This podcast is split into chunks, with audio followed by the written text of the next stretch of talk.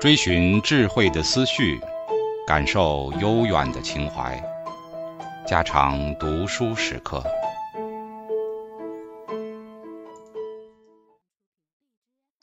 二、宋代考试制度。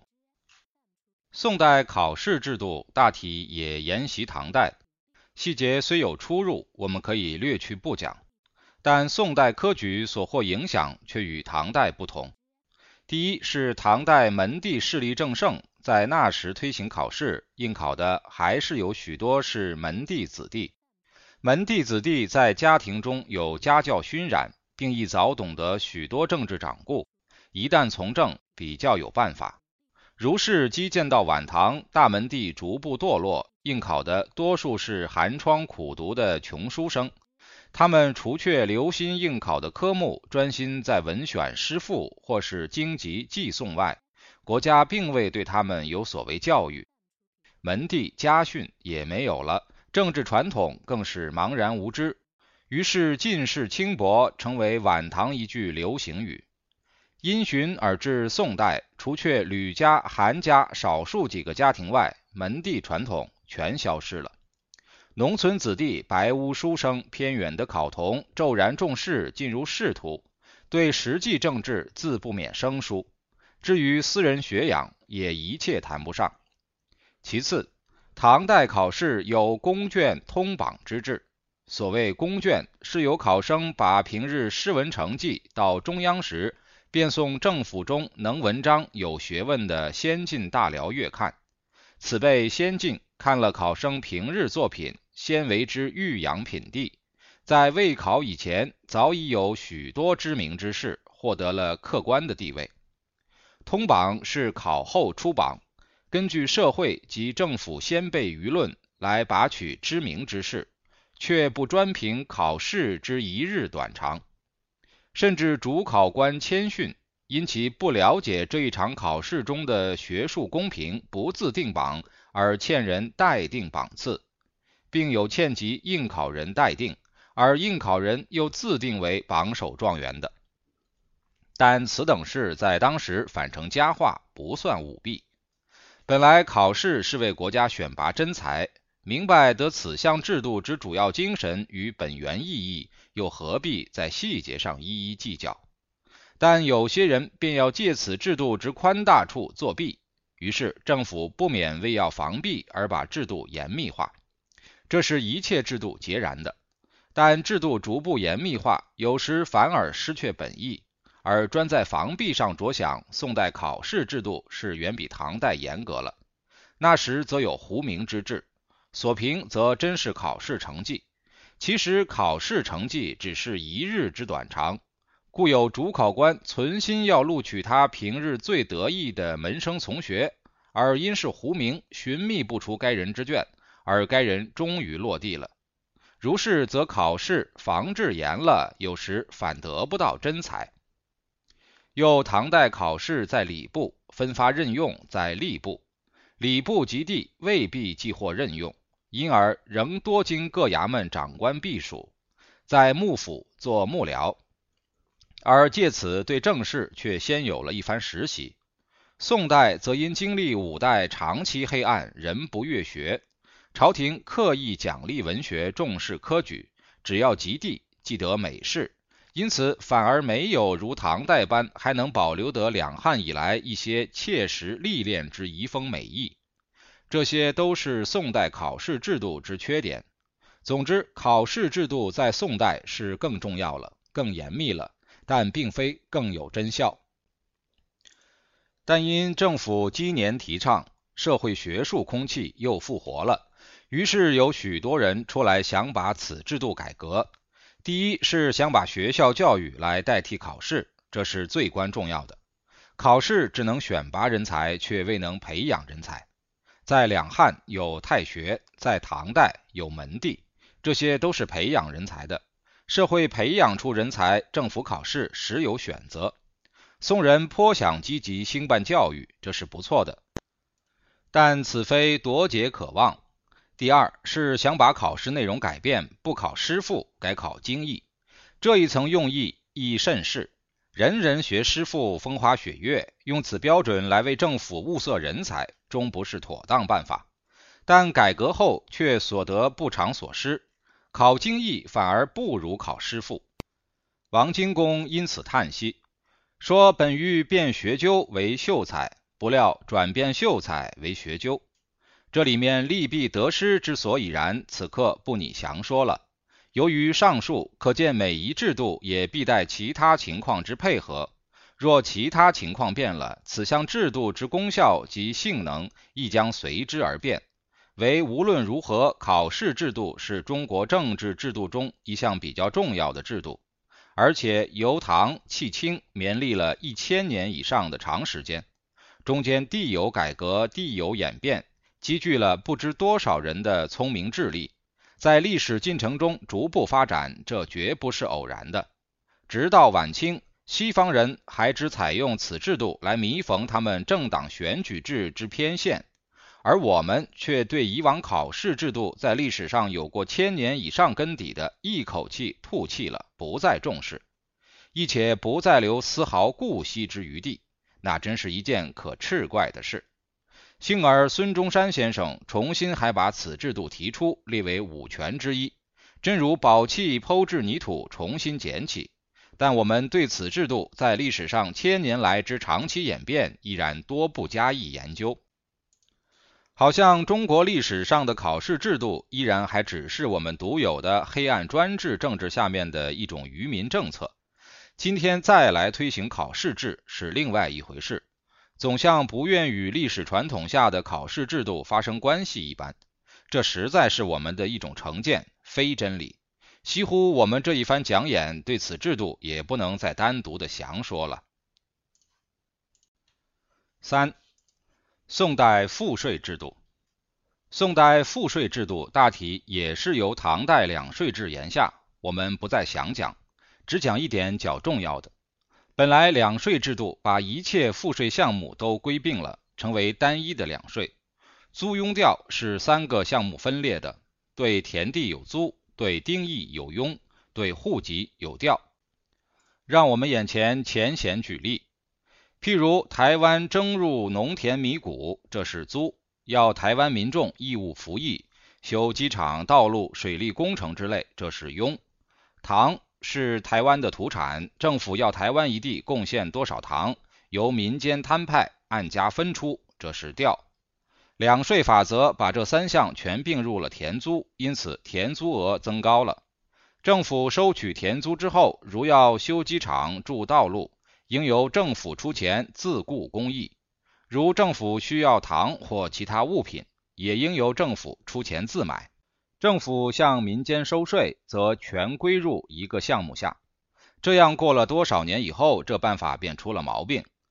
晚唐时代军事时期，军队到了一地方，依旧要民众帮忙，如修路之类，又要征发地方特产，如台湾出糖，别处军队到台湾来，便不想自己买糖。却向民间要，他们认为这些是向来如此，他们却忘了原先这些庸与调早已包括划并在两税里，把民间田租加重了。现在又要地方出劳役、出土贡，那岂不是民众又增加了负担吗？这一种可有的流弊，在唐代实行两税制时，早有人说道，因当时贪图税收便利，信不及，到后来却逐步实现了。更重要的还有一点，在汉代，中国本有地方自治组织，其首领称三老，三老之下有令夫、有角。三老是掌教化的，令夫主收田租，有角掌管警察、盗贼，他们都代表地方协助政府。这一制度到隋唐便没有了，变成有名无实。到了五代时候，军队每到一地方，要地方出利益、出贡调。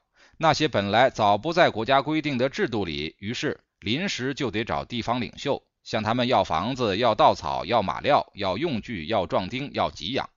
这明知道不好办，但也得勉强办。军队长穿来往，这些地方领袖就变成专事对上办差，地方行政官却感到有此一种人，又省事又易督责，于是即使地方上没有这样人，也硬要举出一个两个来。军队像水一样的流，到了某地就要派差，所以办差的办上三五年，家私就垮了。一个垮了，再找另一个。以后即使没有军队需所，地方长官也依然沿着旧习，仍要地方照常办差。这样就变成地方又多了一笔负担。而更坏的是，使地方上没有一个能兴旺的家，兴旺了，派差便轮到他。这是宋代之所谓差役法。宋代之差役也如秦代之戍边，都是由前面历史沿袭下来，政府没有仔细注意，而虽为社会之大害。王荆公变法，使定出免役钱的办法来，由政府规定，叫地方出钱，每家摊派，如此可免地方上私家为政府办公破产之苦。但这件事引起了很大的争论，因为要民众摊出免役钱，岂不又要增重民众的负担吗？但王荆公的主张认为，政府既不免要向地方虚索，而其则肥而孽，使一家一家排着次第破产，不如平均摊派，危害转轻。以后司马温公做宰相，他对荆公新法一切反对，因要恢复差役。其实荆公已退休在南京，听得此消息，他说：“这件事还能反对吗？”可见荆公对此制度之改革是确有自信的。苏东坡原来也反对免役法，但后来对司马温公主张复议又反对了。温公力主执行，东坡对他说：“从前我们反对王安石不许人有异议，为什么你执政了又不许别人有异议呢？”但温公终于不听。旁边跑出来一个蔡京，他挺胸力保说：“我三个月可以把差役法办成。”结果终于给他办成了。但是后来驱逐温公旧党，重行新办法时，既是这个蔡京。现在大家都知道蔡京是个坏人了，在当时连司马温公也认为他是好人。我们单凭此一制度之变动与争执，可见要评定一制度之是非得失、利害分量，在当时是并不容易的。而人物之贤奸则更难辨。但蔡京害了温公尚浅，他害了荆公却深。因他后来主张新法，把宋朝弄坏了，后世虽连荆公都骂作小人，岂不是蔡京连累了王荆公遭受此不白之冤？但王荆公的免疫法，则直到清代，直到今天，中国社会便一向不再有利益了。然而正因为没有义，人口就不要详密计算。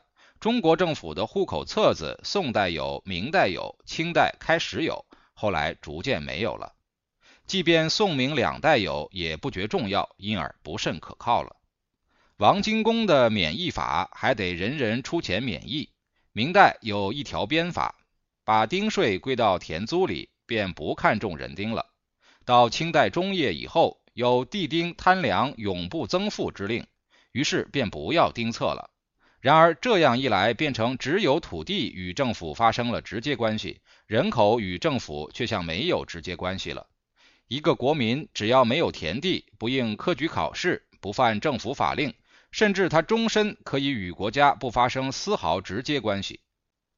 这又岂是中国政治上历来看重轻徭薄赋制的理想者所预期而衷心赞成的呢？四。宋代兵役制度与国防弱点。宋代军队分两种，一称禁军，一称湘军。宋代兵制算是中国历史上最坏的兵制了，然而也有其因缘来历，我们仍不能过分来责备宋人。在唐末五代时，藩镇骄横，兵乱频仍，当时社会几乎大家都当兵，读书人像要没有了，开头军队还像样。以后都变成了老弱残兵，军队不能上阵打仗，便把来像罪犯般当劳役用。当时凡当兵的都要面上刺花字，称为配军，防他逃跑。如《水浒传》里的宋江、武松一类人，脸上都刺了字，送到某地方军营中当兵做苦工，人家骂他贼配军。这事远从五代起，直到宋代没有能彻底改。这样的军队当然没有用。其实这些军队在汉是更役，在唐则是庸，而宋代之所谓役，在汉代却是地方自治之代表。此种转变极不合理。又因积重难返，宋太祖也只能在这种军队中挑选一批精壮的另外编队，就叫禁军。禁军的挑选，身长体重都有规定。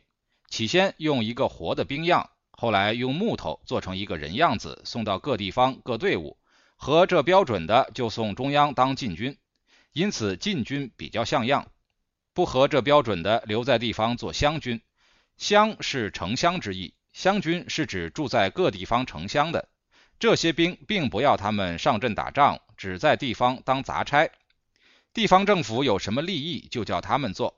照理，宋代开国第一件该做的事便是裁兵复员，而宋代却只照上面所说的这样裁，至于复员，则始终复不了。这也因宋代得天下，并未能真个统一了全国。他们的大敌辽国已经先宋立国有了五十多年的历史。所谓燕云十六州，早被石敬瑭割赠辽人。当时察哈尔、热河、辽宁乃至山西、河北的一部分疆土都在辽人手里。北方藩篱尽撤，而宋代又建都开封。开封是一片平地，豁路在黄河边，太行山以东尽是个大平原，骑兵从北南下，三几天就可到黄河边，一渡黄河到达开封城门下。所以宋代立国是没有国防的。唐时能建都洛阳。敌人从北平下来，渡了河，由现在的陇海县向西，还需越过郑州一带所谓荆索之山，勉强还有险可守。若从山西边塞南下，五台山、雁门关是那里的内险，可算得第二道国防线。要一气冲到黄河边还不容易，所以建都洛阳还比较好。若能恢复汉唐规模，更向西建都西安，那当然更好。但宋太祖为何不建都洛阳、西安，而偏要建都开封呢？这也有他的苦衷。因为当时国防线早经残破，燕云失地未复，他不得不养兵。养兵要粮食，而当时的军粮也已经全要靠长江流域给养。古代所谓大河中原地带，早在唐末五代残破不堪，经济全赖南方支持。由扬州往北有一条运河，这不是元以后的运河，而是从扬州往北沿经陇海县西达开封的。这是隋炀帝以来的所谓通济渠。米粮到了开封，若要再往洛阳运，那时便渠已坏；若靠陆路运输更艰难，要浪费许多人力物力。宋代开国承接五代，一般长期混乱、黑暗残破的局面。没有力量把军粮再运洛阳去，长安一片荒凉，更不用提。为要节省一点粮运费用，所以迁就建都在开封。宋太祖当时也讲过，将来国家太平，国都还是要西迁的。在当时本有两个国策，一是先打黄河北岸，把北汉及辽打平了，长江流域就可不打自下。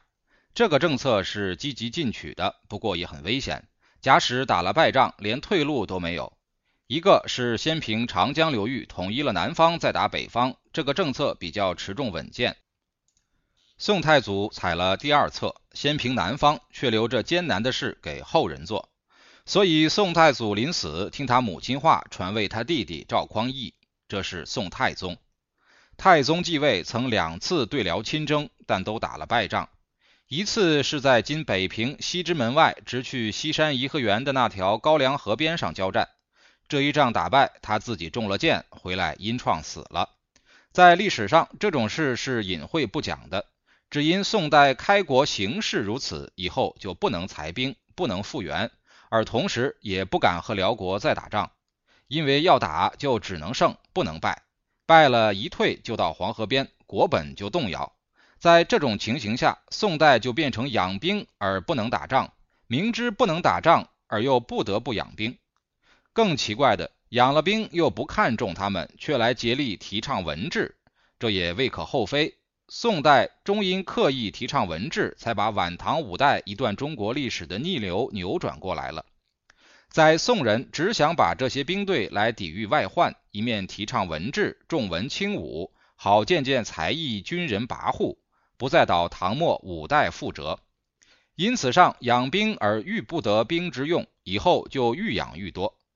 水浒传》说林冲是八十三万禁军教头，实际上太祖开国时只有二十万军队，太宗时有六十六万，到仁宗时已经有了一百二十五万。所以王荆公变法行新政，便要着手裁兵。裁兵的步骤是想恢复古代民兵制度，来代替当时的用兵。但民兵制度急切未易推行到全国，虽有所谓保甲制。现在黄河流域一带试行保甲，就是把农民就地训练，希望临时需要可以编成军队，而又免除养兵之费。论到募兵制，本来也非全要不得，在某种地方、某种情形下，募兵也很有用，但需有一确定的敌人做目标，而且非打不可，在几年内定要把敌人解决。在这种情形下，募兵可以特意训练，疾风而逝。或许比全国结兵制还好些。东晋的北府兵便是募兵，也曾建了奇功。但宋代的国防精神是防御性的，不敢主动攻击，用意始终在防守。把募兵制度与长期的防守政策相配合，这却差误了。一个士兵募了来，轻易不脱行伍，只养到六十岁，还在军队里，期间只有二十岁到三十岁这十年可用。三十岁到六十岁这三十年，他已老了，而且在军伍十年，精神也疲了。这样的军队有名无实，于是只有再招新的。因此，军队愈养愈多，纪律又不好。队伍多了，虽不易汉御外辱，却很能引起内乱。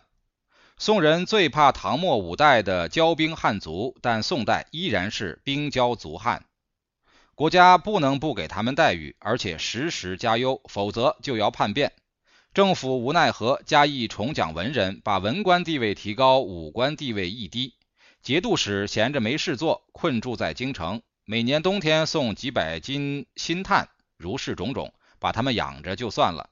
养了武的，又要养文的，文官数目也就逐渐增多，待遇亦逐渐提高，弄得一方面是冗兵，一方面是冗吏。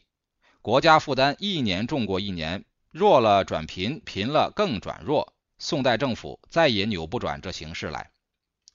在宋太祖时，因防兵卒骄惰，又规定禁军分番戍守之制，地方兵湘军是摆着无用的，各边防守全需派中央禁军去，但亦不让其久戍。譬如今年戍河北的，隔一年调中央，又隔些时再调到山西。这又与汉唐戍兵退役不同，宋代是没有退役的，不在边防即在中央，仍是在行伍中。如是，则一番调防，在军人只敢是一番劳动，因此又要多送他们钱。因此，宋代虽连年不打仗，而经费上则等于年年动员，年年打仗。军队老是在路上跑，而且又把将官和军队分开了。军队一批批调防，将官还是在那里不动。如是，则兵不习将，将不习兵，这也是怕军人拥兵自重。然而缓急之际，兵将不相习，也难运用。所以整个宋代都是不得不用兵，而又看不起兵，如何叫军人立功？宋代武将最有名的如狄青，因其是行伍出身，所以得军心，受一般兵卒之崇拜。但朝廷又提防他要做宋太祖第二，又要黄袍加身。于是立了大功也不重用，结果宋代成为一个因养兵而亡国的朝代。然而宋代开国时，中国社会承袭唐末五代已饱受军人之祸了，所以宋代自开国起就知上文轻武。宋太祖临死有遗嘱，告诉他后人说：“你们子孙相传，绝对不能杀一个读书人。”他们老守此家训，都知尊重文臣士大夫。直到南宋，还是守着不杀士大夫的遗训，岂止不杀？宋王室实在是懂得优奖文人的。因此，过了百十年，能从唐末五代如此混乱黑暗的局面下，文化又慢慢的复兴。后代所谓宋学，又称理学，就是在宋兴后百年内奠定基础的。这一辈文人都提倡尊王攘夷，明夷夏之分，又提倡历史传统，所以中国还能维持，开辟出自宋以下的下半部中国史，一直到现在。正因宋代人那样尚文轻武，所以“好铁不打钉，好男不当兵”的话头也就从那时传下来。我们今天从历史上平心评论，只能说宋代人为了补救唐代人的毛病，而并没有完全把毛病纠正过来。我们却不能轻怪宋人，须知有许多毛病还该怪唐代人。唐代穷兵黩武，到唐玄宗时正像近代所谓的帝国主义，这是要不得的。我们只能说，罗马人因为推行帝国主义而亡国，并且从此不再有罗马。而中国在唐代穷兵黩武之后仍没有垮台，中国的历史文化依然持续，这还是宋代人的功劳。我们不能因他太贫太弱，遂把这些艰苦一并抹杀。再说到国防资源问题，这也是宋代一个最大的缺憾。中国的地理形势，到了黄河流域就是大平原。一出长城更是大平原，所以在北方作战一定得要骑兵，而中国之对付北方塞外敌人，更非骑兵不可。而骑兵所需的马匹，在中国只有两个地方出产，一在东北，一在西北。一是所谓冀北之野，即今热察一带；一是甘凉河套一带，一定要高寒之地才能养好马，养马又不能一匹一匹分散养。要在长山大谷有梅草、有甘泉、有矿地，才能成群养，才能为骑兵出塞、长途追击之用。而这两个出马地方，在宋初开国时，正好一个被辽拿去，一个被西夏拿去，都不在中国手里。与马相关联的尚有铁，精良的铁矿亦都在东北塞外，这也是宋代弱症之一。王荆公行新法，一面想训练保甲。一面又注意到养马，但在中国内地养马不方便。据当时人估计，养一匹马所需的土地拿来种田，可以养活二十五个人。这是在农业社会里要准备战争一大缺点。王金公不得已定出保马政策，让民间到政府领马养，把马寄养在私家，一匹一匹分散养。平时民间可以利用领养之马，遇到战争需要再临时集合。这种事民间当然情愿做，领一匹马来，平时做牲口用，却不晓得马在温湿地带饲养不易，很容易生病死亡。但马死了要赔钱，于是农民把养马看作苦事，政府却要挨派，于是宝马变成以匹政。其实这一方法纵使推行有效，遇到战事，一群羸弱之马也未必真有用。在这一制度上，也可告诉我们宋代国防上所遭遇的大难题。再说，当时长城内险，自居庸关到山海关一带都已在辽人手里。辽人倘向南冲来，又怎样办呢？真宗时澶渊之盟，即由此形势下逼成。自宋辽两国讲和以后，宋朝的国防形势是很可怜的。两国既不正式开战，中国人也不好布置边防。只奖励民间种水田，多开渠道，于渠旁多置渔洋。万一打仗，可以做障碍，稍稍抵御辽人之大队骑兵。这可说是无法中的办法，这真是极顶可怜的办法。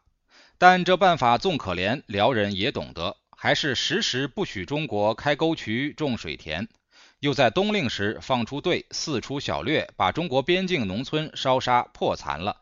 让中国永久不能有延边的防御线，他们可以随时入侵。如是威胁着中国，只好保持和议。算只有山西一面，太原向北还有一道雁门关内险，这就是杨家将、杨老令公杨六郎等守御的一条线。不过这是次要的一线，主要的还是在河北。此线无险可守，主要的国防线算是拒马河，已在涿州附近。这是宋代中国不得已的一条可怜的国防线，由此一退下来就直扣首都开封之国门，再退始是淮南北丘陵地带，渐渐和黄河流域中原大平原不同。至于过了长江，形势更不同，所以南宋还能守江淮。这是宋代国防上的先天弱点，我们也不能一一怪宋人，自然。宋代若能出一个大有为之主，就国防根本条件论，只有主动的以攻为守，先要大大的向外攻击，获得胜利，才能立国，才能再讲其他制度。现在是以防御来保国家，而且是一种劣势的防御，迟早总要失败。再迁就这一形式来决定其他制度，自该无一是处了。其实中国自古立国也没有不以战斗形式立国的。秦始皇帝的万里长城，东起大同江，直到甘肃兰州黄河铁桥，较之宋代这一条拒马河，怎好相提并论呢？况且纵使是万里长城，也该采用攻势防御，所以终于逼出汉武帝的开塞出击。宋代军队又完全用在消极性的防御上，这固然是受了唐代的教训深，才矫枉过正，至于如此。进不可攻，退不可守，兵无用而不能不要兵，始终在国防无办法状态下支撑。幸而还是宋代特别重视了读书人，军队虽未整理好，而文治方面仍能复兴，因此内部也还没有出什么大毛病，其大体得失如是。家常读书制作，感谢您的收听。